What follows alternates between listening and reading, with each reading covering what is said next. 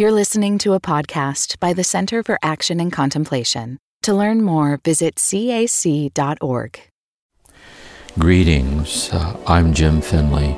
And I'm Kirsten Oates. Welcome to Turning to the Mystics.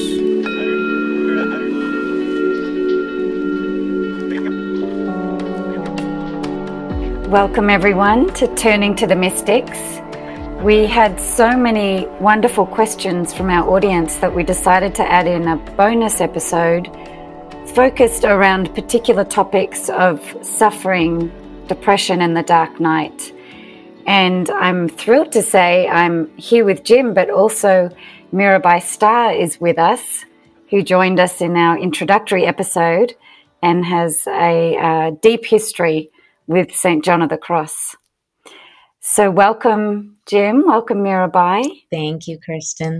And we had a lot of people from the audience asking us to reflect on, or asking you to reflect on, the difference between depression and the dark night. And I've even heard it suggested that because depression wasn't a um, a term back when when St John of the Cross was alive, did he just mean depression? Depression. If he was alive now, would he use the word depression uh, instead of dark night? So I'd, I'd love to just hear your reflections on what the difference might be between depression and a dark night. Hey, Jim, do you want me to just start by reading John's words about it? Yes, that would be lovely. I've texted mine. I bet, I bet you had the same one in mind. Go ahead and read it. Yeah, probably so. And then we, then maybe you can just jump off of that. Okay. So this is actually my translation, which is you know a little different than the the classic, but um, pretty pretty literal. In the Dark Night of the Soul, in chapter nine of book one, uh, which is the Night of Sense, he says one of the signs that this dryness indicates the passage into purification is that while the soul finds no pleasure in the things of God, she does not find consolation in any created thing either. So I'm sure this is what you picked out too, Jim. Since God has placed the soul in this dark night to dry up and purify her sensual thirst, he is no long, he no longer allows her to taste sweetness or delight in anything whatsoever you can tell that such aridity and bitterness is probably not the outcome of some recently committed transgression or imperfection, because if it were, the sensory part of the soul would be drawn to indulge in something besides divine things. When the appetite relaxes into some imperfection, the soul immediately feels inclined toward that thing, either a little or a lot, depending on how attached she has grown to it. Another indication of the true purification is that the memory is carried constantly back to God with a depth of caring that is actually painful to the soul. She thinks that she must not be serving God, that she's backsliding because there's no sweetness left for her in divine things. It is clear that this kind of aversion is not the fruit of laziness or apathy. If it were, the soul would not care so deeply about whether or not she is being of service to God. There is a significant difference between spiritual aridity and general apathy. Apathy is informed by laziness, a weakness of spiritual will, devoid of any concern about serving God. But purifying dryness holds within itself a longing, a passionate concern, and grief about not serving God. And then there's just one little uh, extra, extra piece I think is relevant. He says even though this aridity might be intensified by accompanying melancholia, which I did translate as depression, melancholia, which was kind of a generalized term for mental imbalance and all kinds of things, uh, depression. So even though it might be accompanied by depression, it does not fail to have a purifying effect on the appetite. The soul is stripped of the distraction of all pleasures, and her attention is centered on God alone. If it were merely a matter of foul humor, it would lead to nothing but disgust and the ruin of the soul's nature. She would not be burning with the desire to serve God that accompanies true purifying dryness. At the same time that this purgative aridity evaporates all sweet juices, causing the sensory part of the soul to turn feeble and come crashing down, the spirit has quietly grown ready and strong. Um, what I'd like to do is I'd like to back up and speak in our language today about depression and then see where our understanding of depression relates to or touches on the, the quote that Mirabai just read on John of the Cross. Like, how do they, what, what's the different language, what distinctions are we making here? Okay. So I, I want to start first by saying first that, that depression is, um, uh, is, is, is a psychological symptom that causes suffering. The characteristics of depression, clinical depression, one are vegetative signs, which is disturbance in sleep or appetite. Either you can't get to sleep, or you wake up in the middle of the night, can't get back to sleep, or you want to sleep all the time. Or loss of appetite, you, you lose your appetite, you don't want to eat anymore. One of the major, one of the first things to ask someone with major depression is how much weight have you lost?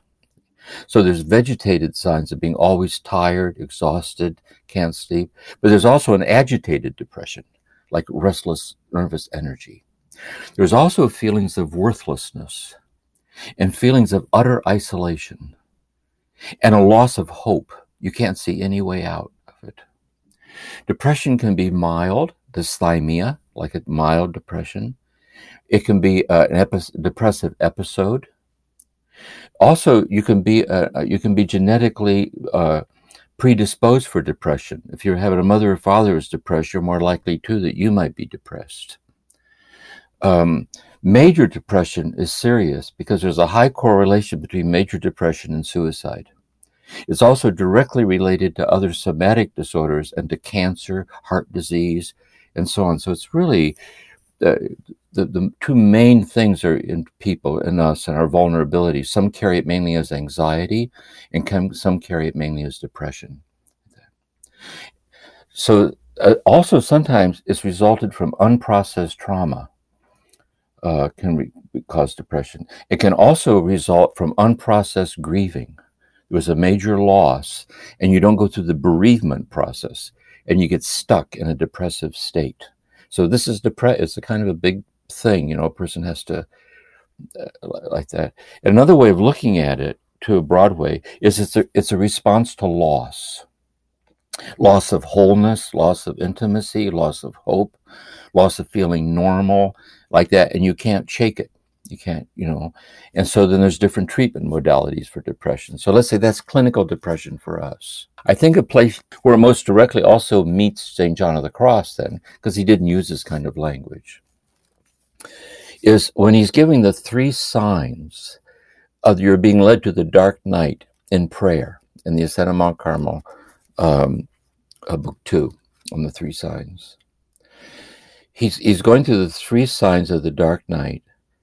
And he says you have to also be sure, this starts relating to the quote that Mirabai read, whether this is the dark night or not. He said, because maybe it, there's a could have another cause. One could be lack of fidelity to God or to uh, the p- commitments in your life, and so on. So he's, maybe that's the reason it's not going well. When you present your gift to the altar, put it down, go make amends with your brother, your sister, come back, the gift will go better. And so you check it out. You go, no, no more, no more sinful than usual. I don't think that's it. You know, I think I'm still. it's just me. Then he says the second one is this: you could have a humor in your bile or in your brain, and that's clinical. See, and therefore what you need is a walk around the back, uh, block, a back rub, a cup of tea. you know, see what you can do to kind of shake it loose, and. Um, uh, so it touches, and so it's teasing it out and discerning, because then we get into the dark night for John of the Cross, in the, the text that Mirabai led, because now it has to do with the. I think most directly for John of the Cross, it's this way. It's the one. It's the loss of a customary sense of the felt presence of God in your life it goes even deeper for John of the Cross in that you were given a touch of oneness. That is, you were given, there was a moment of unmediated oneness with God that was so sweet or so celestial that having tasted it, life without it is forever incomplete. And you're powerless by your own finite abilities to consummate the longing. So it's a kind of a sweet gift, which gives rise to self doubting. So in the text that Mirabai led, he's trying to help people, like contemplative spiritual direction. Let's tease out things here and make some distinctions like this. So that would be my response um, mm-hmm. to it. Yeah. Hey, by the way, too, you could be both. You could be in the dark night and depressed. Lucky you, double header. By the way, if you were prone to depression and going through the dark night, could your dark night trigger your depression? It could. But you don't give someone in the dark night Prozac. See, and you don't tell someone a major depression to read John of the Cross. So we're talking about the discernment, how the psychological and spiritual touch each other in our life. Yeah. Go ahead, Mirabai. I'm sorry. I get No, no, that's beautiful. And um, there's a, a book I love called A Hell of Mercy by Tim Farrington mm-hmm. that be- it's a very slim volume and it's a beautiful um, i was going to say distinction but it isn't. It's a beautiful blending of d- the gifts of depression and the dark night of the soul and the way they connect. So i highly recommend it a hell of mercy a meditation on depression and the dark night of the soul by tim farrington. Um, i was just thinking jim about discernment as you were speaking and how um, Teresa of Avila too in in the book of my life, you know, which is really a response to the Inquisition insisting that she document all of her kind of unorthodox visions and voices and locutions and, and so on. And and her response to the investigation was was more or less you you need not bother dudes in investigating me because I have already subjected all my experiences, each one of them, to the laser of my own inquiry process. You know, she had a very fine, very discerning mind. And and she was always examining all of her experiences, asking herself the question, is this a gift from God? Is it a trick of the devil? Or is it uh, an artifact of melancholia, or in other words, mental imbalance. And she was willing, like a good Buddhist, to be true to whatever the answer was. But she used a criterion, as you know, Jim, to determine whether or not her experiences were gifts from God or, or uh, manifestations of some kind of imbalance. And that was did it enlarge her heart with a greater capacity to love God. And if it did, that was her answer. This was a gift from God. And I think John is saying the same thing in this passage that I read from the Dark Night of the Soul. Tell me if you think this is this is resonant. And that is that the the sign of a dark night versus mental illness is that it is accompanied by a deep longing, a deep longing for God, a passion for God, even. And it's painful, but it, ha- it has this underlying sweetness that you speak about, Jim. I like too, John the Cross says, and Teresa says this too, about the longing, the aridity. She said, Here you are in this powerlessness to consummate these longings which deepens your dependency on God, who's the author of these longings, drawing you out beyond the contours of your own powers. And she says, at one level, uh, um, you know, um, she says, but if you had a, if you could choose, and she said, you can't, but if you could choose to go back to the good old days when you were so holy, everything was fine, or this aridity, you choose the aridity. because there's an un, felt depth of solace or an un, an un, ex, inexpressible depth of a sustaining, guiding intimacy that's leading you on in ways you don't understand. And you can feel the immensity of it, which mm. requires you accepting your poverty to understand because your ability is finite. And so you're entrusting yourself over to being led unexplainably uh, through this purifying process and if, trusting it'll reach a tipping point where the effulgence of that blessedness will come kind of rolling through you after you've been weaned off your dependency on circling back for finite affirmations in the face of this infinite love that's taking you to itself. And it seems that that's such a beautiful message for all of us, especially in these uncertain times, that even though we're conditioned to tense up against uncertainty and aridity and mm-hmm. emptiness, we are also invited to just be with it. If we can actually show up for it and not run away, that's when we get to at least access that effulgence you speak of. But but our culture, everything, even religion, conditions us to push it away. I want to share something here too, where also this touches suffering, and for us, like the pandemic, and I want to say it also just working with trauma, people in trauma. I think when people are in the midst of trauma, there's uh, the person working with the person is always trying to help them keep a certain balance. One, safety first.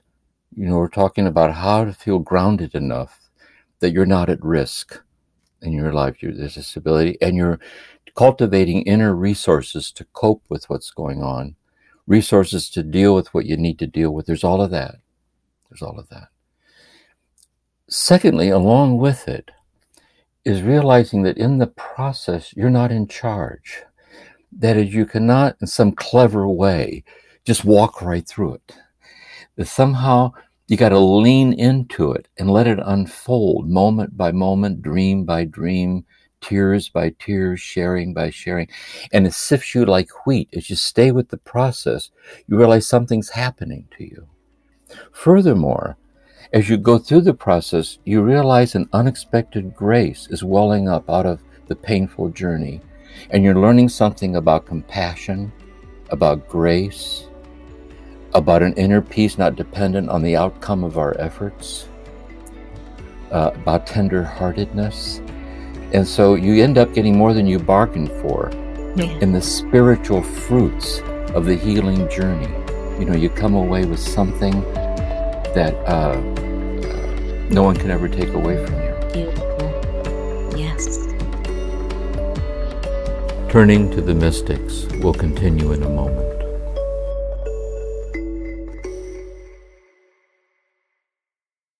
Can I ask a question about uh, what the dark night might feel like in the body? So, Jim, you were talking about um, very clear signs of depression, like that sped up, anxious feeling, or the the slowed down, tired feeling. It, does the dark night have have sensations like that, or is it different? It, it, it, I'll answer. For me, it's. I, I, think first of all, I'm. I think I, I tend to be very calm by nature and I tend to be very at peace in my body by nature. I tend to be like just quietly present in my body. And I find then that when I pray, there's like the deepening of that kind of bodily presence, like a bodily presence resting in this presence, like a like relaxing into it. And I find that sometimes when I, I try to get quiet and rest in that, I can't find my way to the rest. Mm because I'm agitated in my stomach, or sometimes I feel it in my arm. Sometimes I know my trauma is being retriggered again by something that just happened, or you know something something has a hold of me, and I can't find my way to resting um, in a in a bodily simplicity in the presence of God. Um, this agita, like that, and I, I, can also know that it can trigger. Um, uh, symptoms to uh, bodily pain or nausea or dizziness. It really depends. It's very personal how this happens, and that could either be from the depression or the anxiety, but also it could also be the somatic layers of the dark night, and just leaning into it and letting it drain out, like staying with it very patiently. Don't panic. Just lean into it and wait, and trust yourself and stay open. That kind of thing. Yeah. Mm-hmm.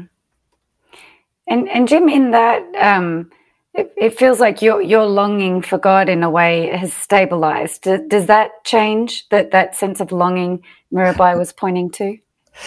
Uh, yeah, I don't know how to explain it. I, I, would say that I would say this. I, I, I, I let's put it this way because I've been reading Bernard Lonergan, getting ready for Conspira thing. Is um, uh, I guess how I would put it is this: I think for a long time, our longings are in intentional consciousness. You know, there's a, in reflective intentional consciousness. I know this longing for a union that I know is real because I've experienced it. There's a certain point, I think, where the where I, you begin to realize that your longing is an echo of God's infinite longing for you. And God is somehow the infinity of the longing itself. And so the longing itself, deeply accepted, is the divinity of the consummation of those longings. You know, like that. I think it's that way. It's like there's, like in a certain sense, the longing vanishes because nothing's missing. Hmm. In the sense in which, even if everything is missing, God's the infinity of all that missingness. God is somehow, and yet in my human level, if something's missing, it's missing. like I don't like it. There's a lot of things missing that I don't care for. It's hard, but I, I know that somehow there's a certain depth dimension of being unexplainably sustained in that which is missing that teaches me and guides me and helps me. And uh, it's kind of like that for me, I guess. Mm. Yeah, That's to helpful to hear, Jim. Thank you for sharing that. How about yeah. you, Mirabai? How are you on hmm. this re- register or this sense of? Well, you know, my namesake, Mirabai, the 16th century Bhakti devotional poet from India, was all about longing, longing for, yeah. for Krishna, the god of love. Yeah. And so it's in my bones. And I, I, the Song of Songs has always, as it did yeah. for the Cross, just echoed in every chamber of my of my own being. So longing is my middle name and my first name, but I, I think at, you know I just turned sixty, and I, I feel like it's more like that John O'Donohue poem about grief when John O'Donohue talks about I, I can't remember, I'm paraphrasing, but it's like at first grief is a raging fire, but eventually it becomes a warm hearth. So first it burns you and it's dangerous, but eventually it becomes a source of comfort and um, and sweetness even.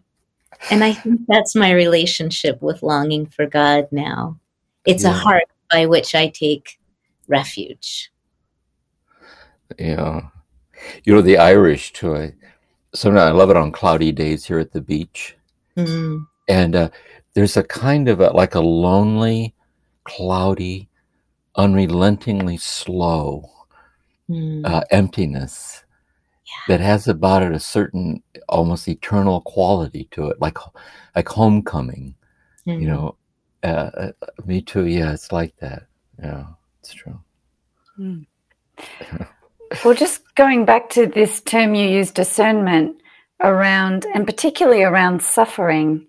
Um, I know we we use the term discernment a lot of times when we feel like we're making a decision and discerning something. But so in, in discerning around suffering, I guess we're trying to discern how to be with our suffering. Is that is that what they're referring to when when, when you're talking about discernment in relation to this kind of thing? I'll go first. well, I, will tell you what comes to mind. I'll tell you what comes to mind for me about suffering. I think this is key to the traditions, really, too. Is that, see, in a way, we could say that this, these mystical realizations of oneness, it, do, it really does transcend the darkness of this world in the midst of the darkness of this world. See, it, you know what I mean? You're, it, there's a kind of an unexplainable like the eternality, the fleetingness of everything, intimately realized, like that, on up to death and beyond. There's that. And because it is that, we could be tempted to think that once I find it, I'll fly away. And I'm out of here. I catch you later on the other side. I'm crossing over and uh, I, I did my thing and see you over there later. But see, the opposite is the case because one of the marks of the authenticity of this infinite union with the infinite love of God is that we're, we're, we join God in circling back around to be present to the hurting world in a more radicalized way, which is Christ. See? So how, how can I learn to touch the hurting places with love see? until nothing is left but love? In myself, my own pro- my own unfinished suffering that I carry in myself. I'm just a human being. In the people of the earth, there's a, like a heightened, and this is the relationship between mystical union and the corporal works of mercy, between mystical union and social justice, between mystical union and going on and putting ourselves you know, in the in the place of the suffering other, because they, we know they're not other, because we're siblings of the infinite, and uh, the world lays a claim on our heart, you know, and uh, ways that we're providentially called to live that out in our situation. So I think this is a big question, really, too, mm-hmm. about suffering in the world and being present to suffering. I think one of the hallmarks of the Dark Night is it strips us. It has that mm-hmm. that I don't know, powerful, potent quality of of just melting all of the extraneous concerns that um, don't actually matter and reprioritizing what does and and so when we actually enter into that stripped down state is when i think we discover our essential interconnectedness with yeah.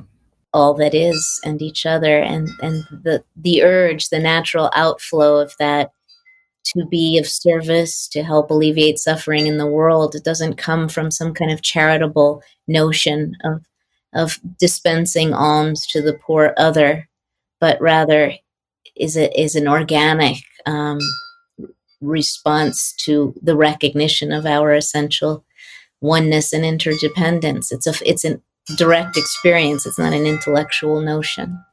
Yeah, mm. I like in the Dark Night where he's talking about the faults of beginners. He takes the seven capital sins that he goes through. And one of the faults of beginners is this idea of loving penances and devote like a chosen path. He said, where the true penance is dying to everything but this love. And so, having died to everything but this love, you're moved from within. Uh, it, you, you know what I mean? You, you can see it in the eyes of the suffering other, and your heart is so opened up by this love you're so moved by the look in their eyes, or you can hear it in their voice when they talk, or you know it so well that the love moves you to be there for and with them uh, within the context of your own limitations and so on. So it's, uh, yeah. Mm, that's beautiful. That's helpful.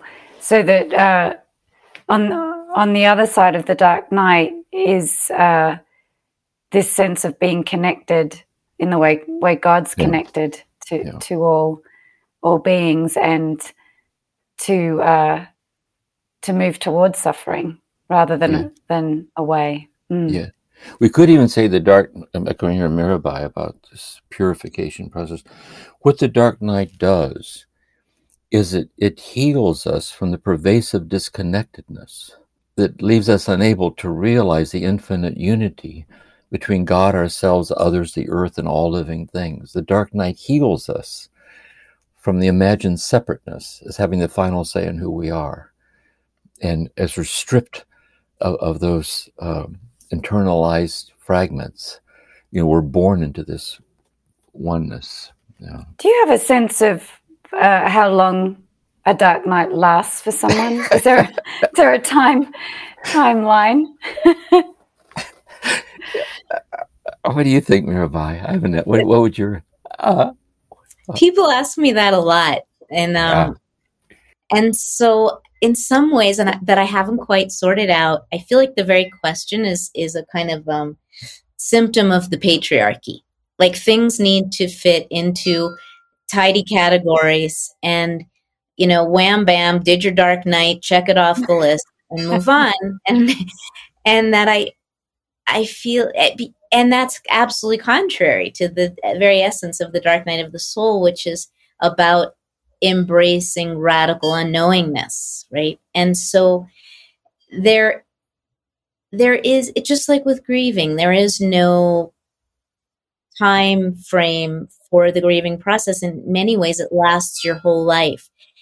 And but you integrate it more and more. You know, it's like learning to to surf with the amputation. And I feel like with the Dark Night, it's not a one time deal.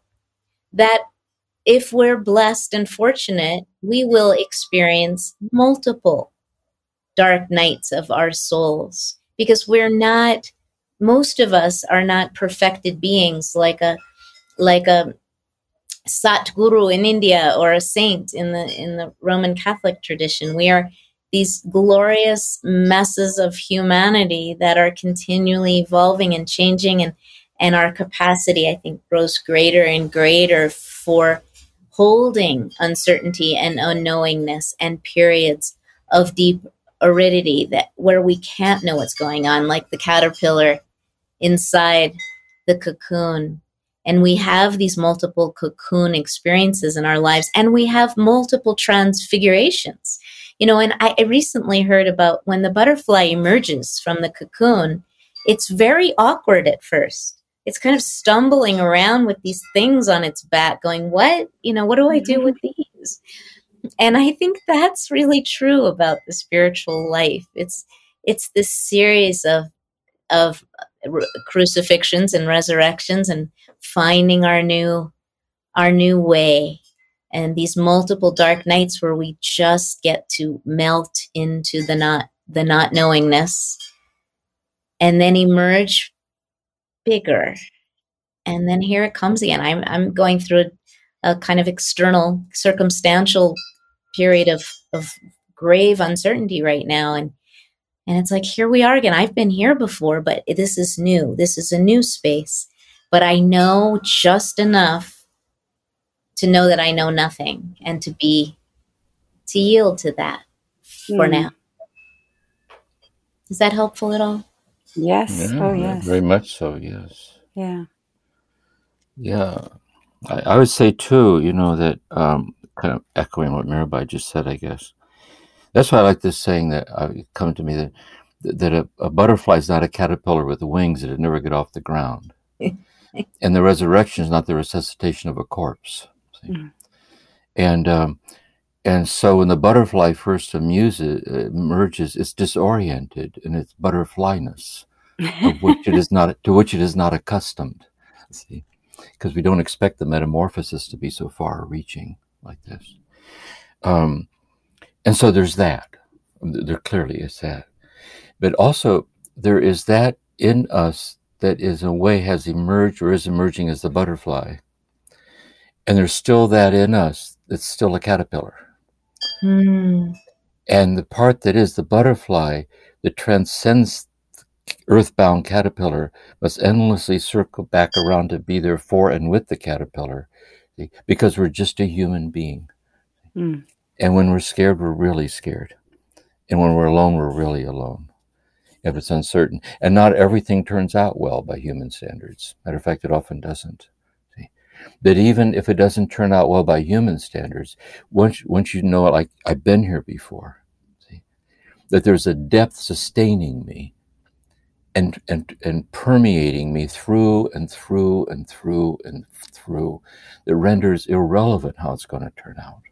Mm. And I know that in my heart, even though in my caterpillarness, I'm I'm scared. And that's important because we're not exempt from the human situation. You know and that unites us with humanity really. You know we're one with the suffering of that our suffering doesn't belong to us. Mm. you know we're woven into each other in our blessed suffering and freedom. And so yeah. Mm. so I'm, I'm hearing that the the dark night is n- not a one-off event it's it's a, it's once once you're kind of in that in that mode. It's it's a it's a cyclical deepening potentially. Yeah, I would say. I, I would say.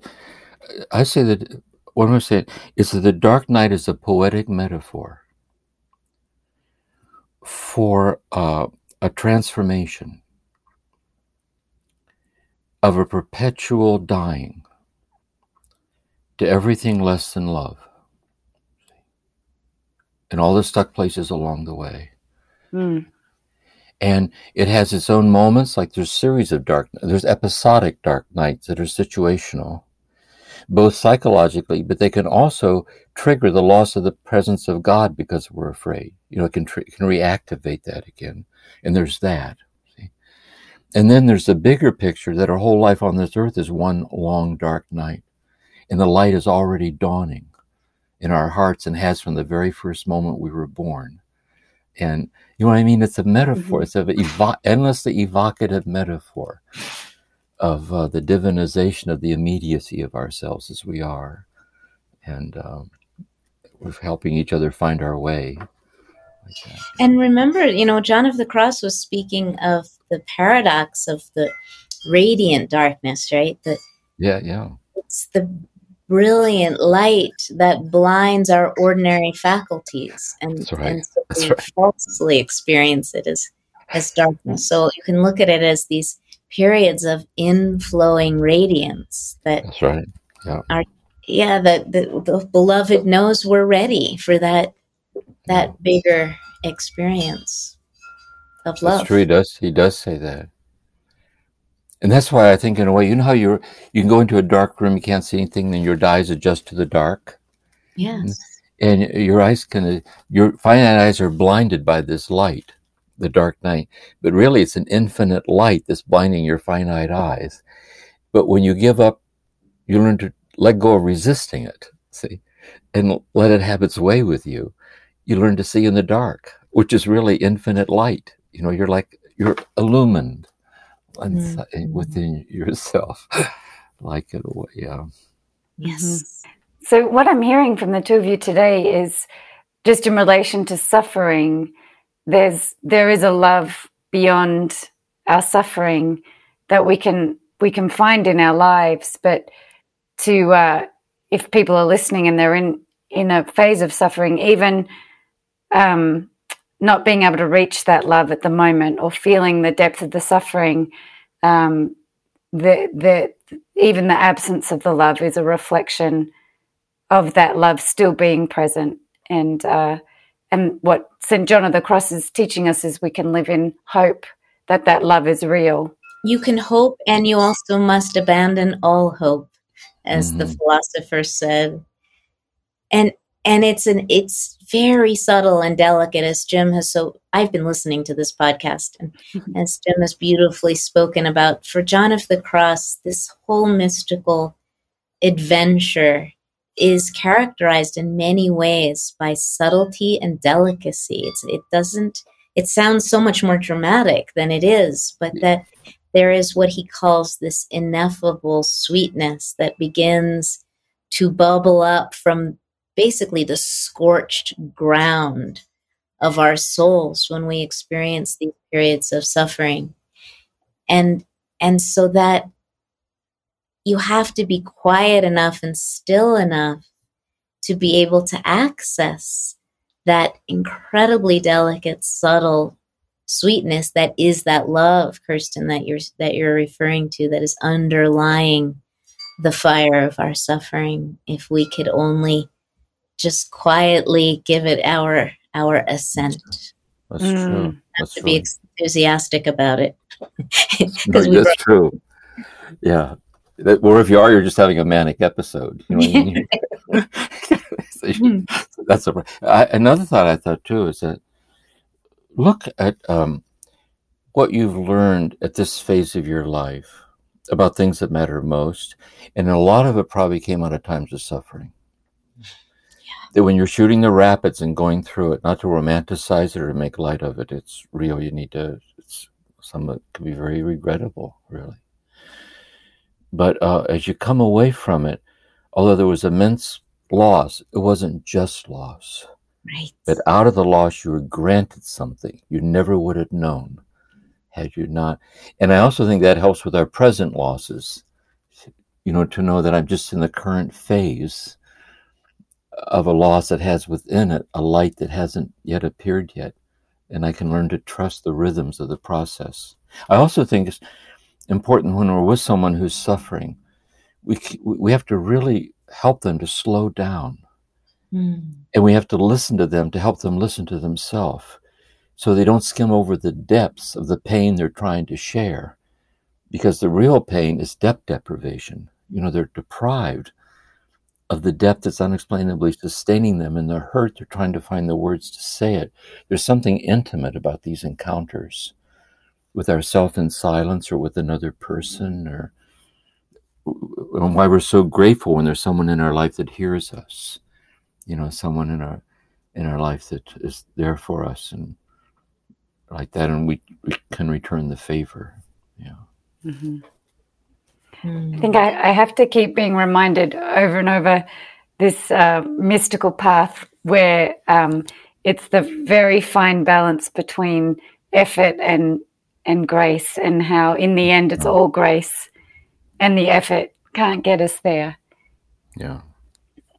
And how to give give over to that to that pathway. Yeah. Yeah. It, it's true. The effort won't get you there, but without the effort, you won't get there. Yeah. I mean, you you were granted a taste of it without effort, but unless you freely choose to uh, uh, honor the longings, the unconsummated longings, and lean into it and seek this John of the Cross, to seek it with all your heart. Mm. And so um, those two are always in a kind of a alchemy with each other. Trust in Allah and tie your camel. That's right. Say yes. that again, Mirabai. yeah. Trust in Allah and tie your camel. Oh, yeah. yes. Wonderful. Well, any last thoughts on this question of suffering, what the Dark Night is teaching us about suffering and discernment? I just want to say that I know that these questions are arising in you all from experiences of deep suffering. And so I just want to express my love and care to you as you are navigating whatever turbulence and sorrow and loss and fear that you may be going through right now. So deep, deep bow to you and much love. Mm. Mm. And and I'd say too, um, here I say this in tandem with Mirabai and um, with Kirsten also, is that um, I've been so touched by the questions and responses to this, reading them. And how I get to know it is that for so many years I was traveling around leading silent contemplative retreats around the United States and Canada and Europe several times. And you can feel that communal longing in the room. And you can feel the communal sincerity of people trying to honor the stirrings of something.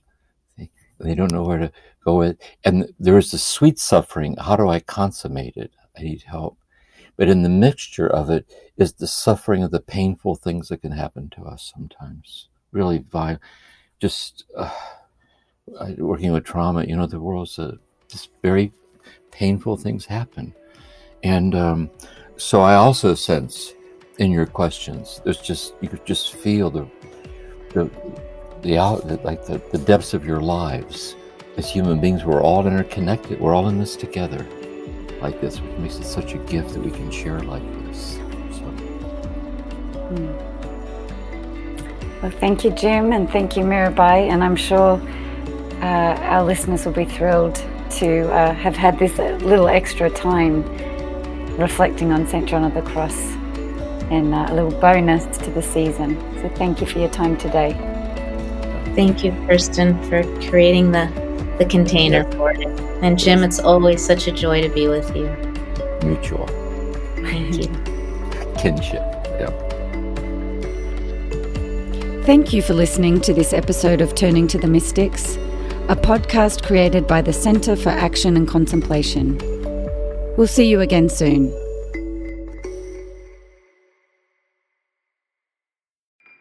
Do you feel called to walk a more contemplative path?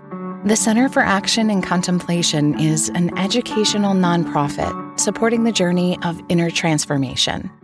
Our programs and resources will help grow your consciousness, deepen your prayer practice, and strengthen your compassionate engagement with the world. Learn more about our resources, such as publications, podcasts, email series, and events at www.cac.org.